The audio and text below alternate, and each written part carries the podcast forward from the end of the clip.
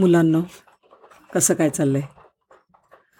आज की नाही अनुराधा आजी तुमच्यासाठी वीर सावरकरांची गोष्ट घेऊन आलेली आहे. वीर सावरकरांनी मार्सेलिस बंदरामध्ये त्यांची जगप्रसिद्ध उडी मारली.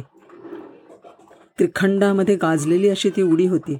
त्याच्याविषयी आपण माहिती करून घेऊया. पण त्याही अगोदर आपण बघूया कोण होते स्वातंत्र्यवीर सावरकर? स्वातंत्र्यवीर सावरकर ज्या काळामध्ये होते त्या काळामध्ये हिंदुस्थानावर ब्रिटिशांचं राज्य होतं म्हणजे आपण पारतंत्र्यामध्ये होतो. आणि ह्या पारतंत्र्यात असताना तेथून ते आपल्याला स्वातंत्र्य मिळायला पाहिजे यासाठी आंतरराष्ट्रीय स्तरावर क्रांतिकारक चळवळ निर्माण करणारे जे होते ते स्वातंत्र्यवीर सावरकर होते. त्यांनी एक ग्रंथ लिहिला. त्याचं नाव होतं अठराशे सत्तावन्नचं स्वातंत्र्य समर. हा देशप्रमाणे भारावून जाणारा असा तो ग्रंथ होता आणि तो ग्रंथ प्रकाशितच होऊ नये याच्यासाठी त्याच्यावरती प्रसिद्धीपूर्वीच ब्रिटिश सरकारने बंदी घातली.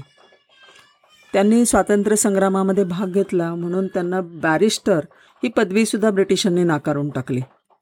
स्वातंत्र्यवीर सावरकरांना समाजाविषयी अत्यंत प्रेम होतं. आणि म्हणून आपला समाज जो आहे तो एकसंध नाही आहे कारण आपल्या समाजामध्ये अस्पृश्यता आहे आपल्या समाजामध्ये जातीभेद आहे आणि ह्या दोघांच्या विरुद्ध त्यांनी बंड पुकारलं. त्यांना ब्रिटिशांनी पन्नास वर्षांची अंदमानाची काळ्या पाण्याची शिक्षा दिली. आणि हे काळं पाणी म्हणजे साधंसुद्धा नसतं बरं का? अतिशय कष्ट त्यांना अंगावरती कोलू ओढायचे त्यांना अंगावरती फटके मारायचे शिवाय त्यांना झो एवढी थंडी एवढं खारं वारं पण त्या ह्याच्यामध्ये एवढ्याशा छोट्या कोठडीमध्ये राहायचं. तिथेच लोकांना फाशीसुद्धा देत असत. तर अशा ठिकाणी त्यांना ठेवलं होतं सावर वीर सावरकरांना. पण ते कवी होते बरं का? आणि त्यांनी त्यांच्या कारागृहाच्या म्हणजे त्यांच्या कोठडीच्या भिंतीवरती त्यांनी दहा हजार ओळींचं काव्य कोरलं. आणि ते काव्य लिहिलं भिंतीवरती आणि लिहिलं आणि त्यांनी पाठांतर केलं लिहिलं आणि पाठांतर केलं. ब्रिटिशांना कळलं की हे काहीतरी लिहित आहेत ह्याच्यावर म्हणून त्यांनी त्या भिंती ज्या आहेत त्या रंगवून टाकल्या. सावरकर हसले आणि म्हणले नाही तरी माझ्याकडचं लेखन मला लिहिण्याला आता भिंती शिल्लकच उरल्या नव्हत्या बरं झालं तुम्ही सफाई मारून दिली आता पुढचं. आणि अशा रीतीने सावरकरांनी ते काव्य लिहिलं आणि त्याच्यानंतर ते बाहेर आल्यानंतर प्रसिद्धसुद्धा केलं. तर हे जे स्वातंत्र्यवीर सावरकर आहेत त्यांच्यावरती खटला चालव त्यांच्यासाठी राजद्रोहाचा आरोप ठेवला ब्रिटिश सरकारने. आणि खटला चालवायला म्हणून त्यांना हिंदुस्थानामध्ये रवानगी केली. ही रवानगी केली ती त्यावेळेला सगळा प्रवास जो होता तो बोटींमधनं होत असे. त्यांनी एक जुलै एकोणीसशे दहा रोजी हिंदुस्थानासाठी ते यायला निघाले. त्यांच्या बोटीचं नाव होतं मोरिया. त्यांच्यावरती रात्रंदिवस पाळत ठेवलेली होती आणि दोन इंग्रज पहारेकरी डोळ्यात तेल घालून लक्ष ठेवून होते त्यांच्याकडे. मोरिया बोट काय झालं? काही यांत्रिक त्याच्यामध्ये बिघाड झाला आणि तो बिघाड झाल्यानंतर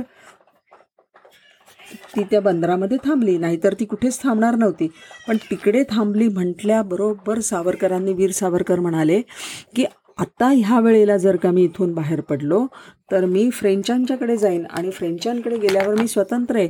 कारण आंतरराष्ट्रीय कायदा असा सांगतो की एका देशाचा राजकीय कैदी आहे तो दुसऱ्या देशावरती गेल्यानंतर त्या ठिकाणी त्यांना ज्यांचा कैदी आहे ते उचलून घेऊ शकत नाही. तिकडे तो स्वतंत्र आहे. आणि हे माहिती असल्यामुळे ते कायदेतज्ञ होते बॅरिस्टर होते ना ते. त्यामुळे त्यांना ही सगळी चांगली जाण होती. त्यांनी ठरवलं की आपण इकडे मार्सेलित मार्सेलीसला नक्की उतरून जायचं. आणि कसं जायचं? काय करायचं? तर त्यांना संधी साठा साधायची होती. त्यांनी काय केलं? पहाट होत होती. आणि पहाऱ्यावरचे दोन इंग्रज अधिकारी झोपलेले होते. एक जागा होता. सावरकर त्यांना म्हणाले पहाट झाली आहे. मला शौचाला जायचं आहे तो बाकीच्यांना जागा करायला लागला. आणि ते सगळेजण तिघंजणं मिळून निघाले. पण त्यांची योजना तयारच होती. तिथे काय होतं की अरुंद जागा विलायती शौचाकूप होतं म्हणजे टॉयलेट त्यांचं विलायती होतं. आणि अर्धदार काचेचं होतं पारदर्शक. आणि बाहेर तीन अधिकारी. तात्यारांनी काय केलं? दार लावलं. आणि मग त्यांनी काय केलं?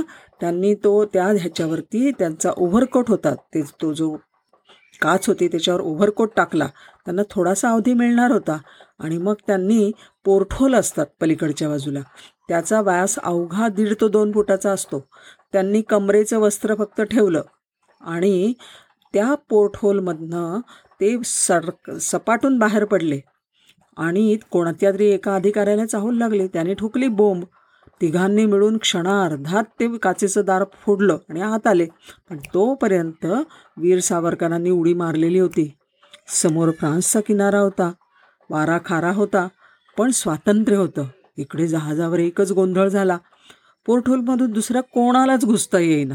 एक एक अधिकारी धिप्पाड.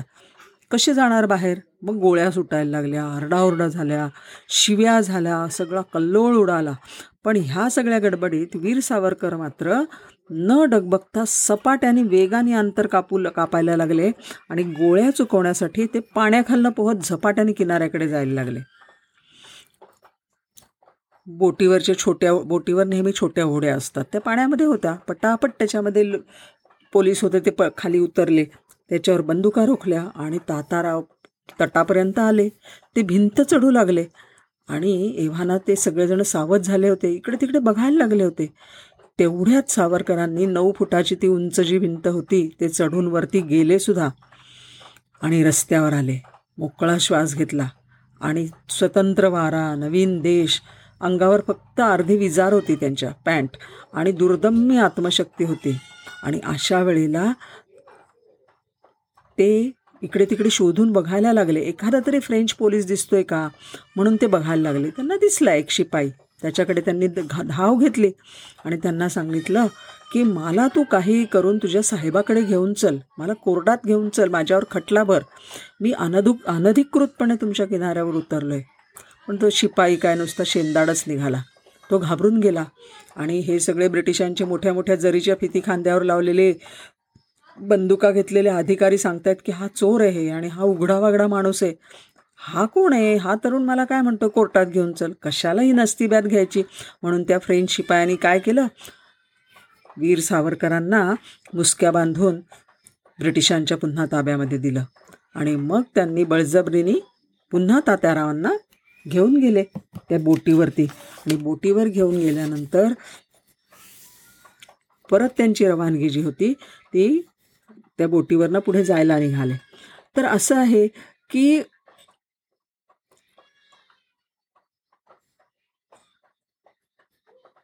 हा त्यांचा बो बोटीवरनं उडी मारण्याचा निर्णय होता ना. त्याच्यासाठी प्रचंड शारीरिक शक्ती आणि आंतरिक निर्धार हवा होता. कायद्याचा त्याचा व्यवस्थित अभ्यास आणि अचूक वापर करण्याची क्षमता हवी होती आणि ती सगळी वीर सावरकरांकडे होती. वीर सावरकरांनी अनेकांनीच आपल्या स्वातंत्र्यासाठी खूप शारीरिक मानसिक आपलं सा स्वतःचं कौटुंबिक असं अनेक त्यांनी गोष्टी पणाला लावल्या आणि आपल्याला हे स्वातंत्र्य मिळवून दिलं. आपण त्यांची कायम आपण त्यांच्याशी कायम कृतज्ञ राहिलं पाहिजे. आणि दुसरं म्हणजे आपण ह्या सगळ्या ठिकाणी भेटी दिल्या पाहिजेत. आपण भेट दिली पाहिजे अंदमानला. ज्या ठिकाणी वीर सावरकरांना ठेवलं होतं ती त्यांची कोठडी जाऊन बघायला पाहिजे. कसा आहे अंदमानचा समुद्र? कुठे ठेवलं होतं त्यांना? कुठे लोकांना फाशी देत होते? कुठे ते कोलू कुठे त्यांच्या गळ्यामध्ये बांधून क साखळ्या बांधून ठेवलेल्या होत्या? कुठे कोलू फिरवायला लागलं होतं? हे फार महत्त्वाचं आहे बरं का मंडळी. मुलांनो हे सगळं पाहायला पाहिजे. तुम्ही तुमच्या आईवडिलांना शिक्षकांना सांगून जरूर त्या ठिकाणी भेटी देऊन घ्या आणि म्हणजे आपल्याला दिसेल आपला देश म्हणजे काय आहे. नमस्कार.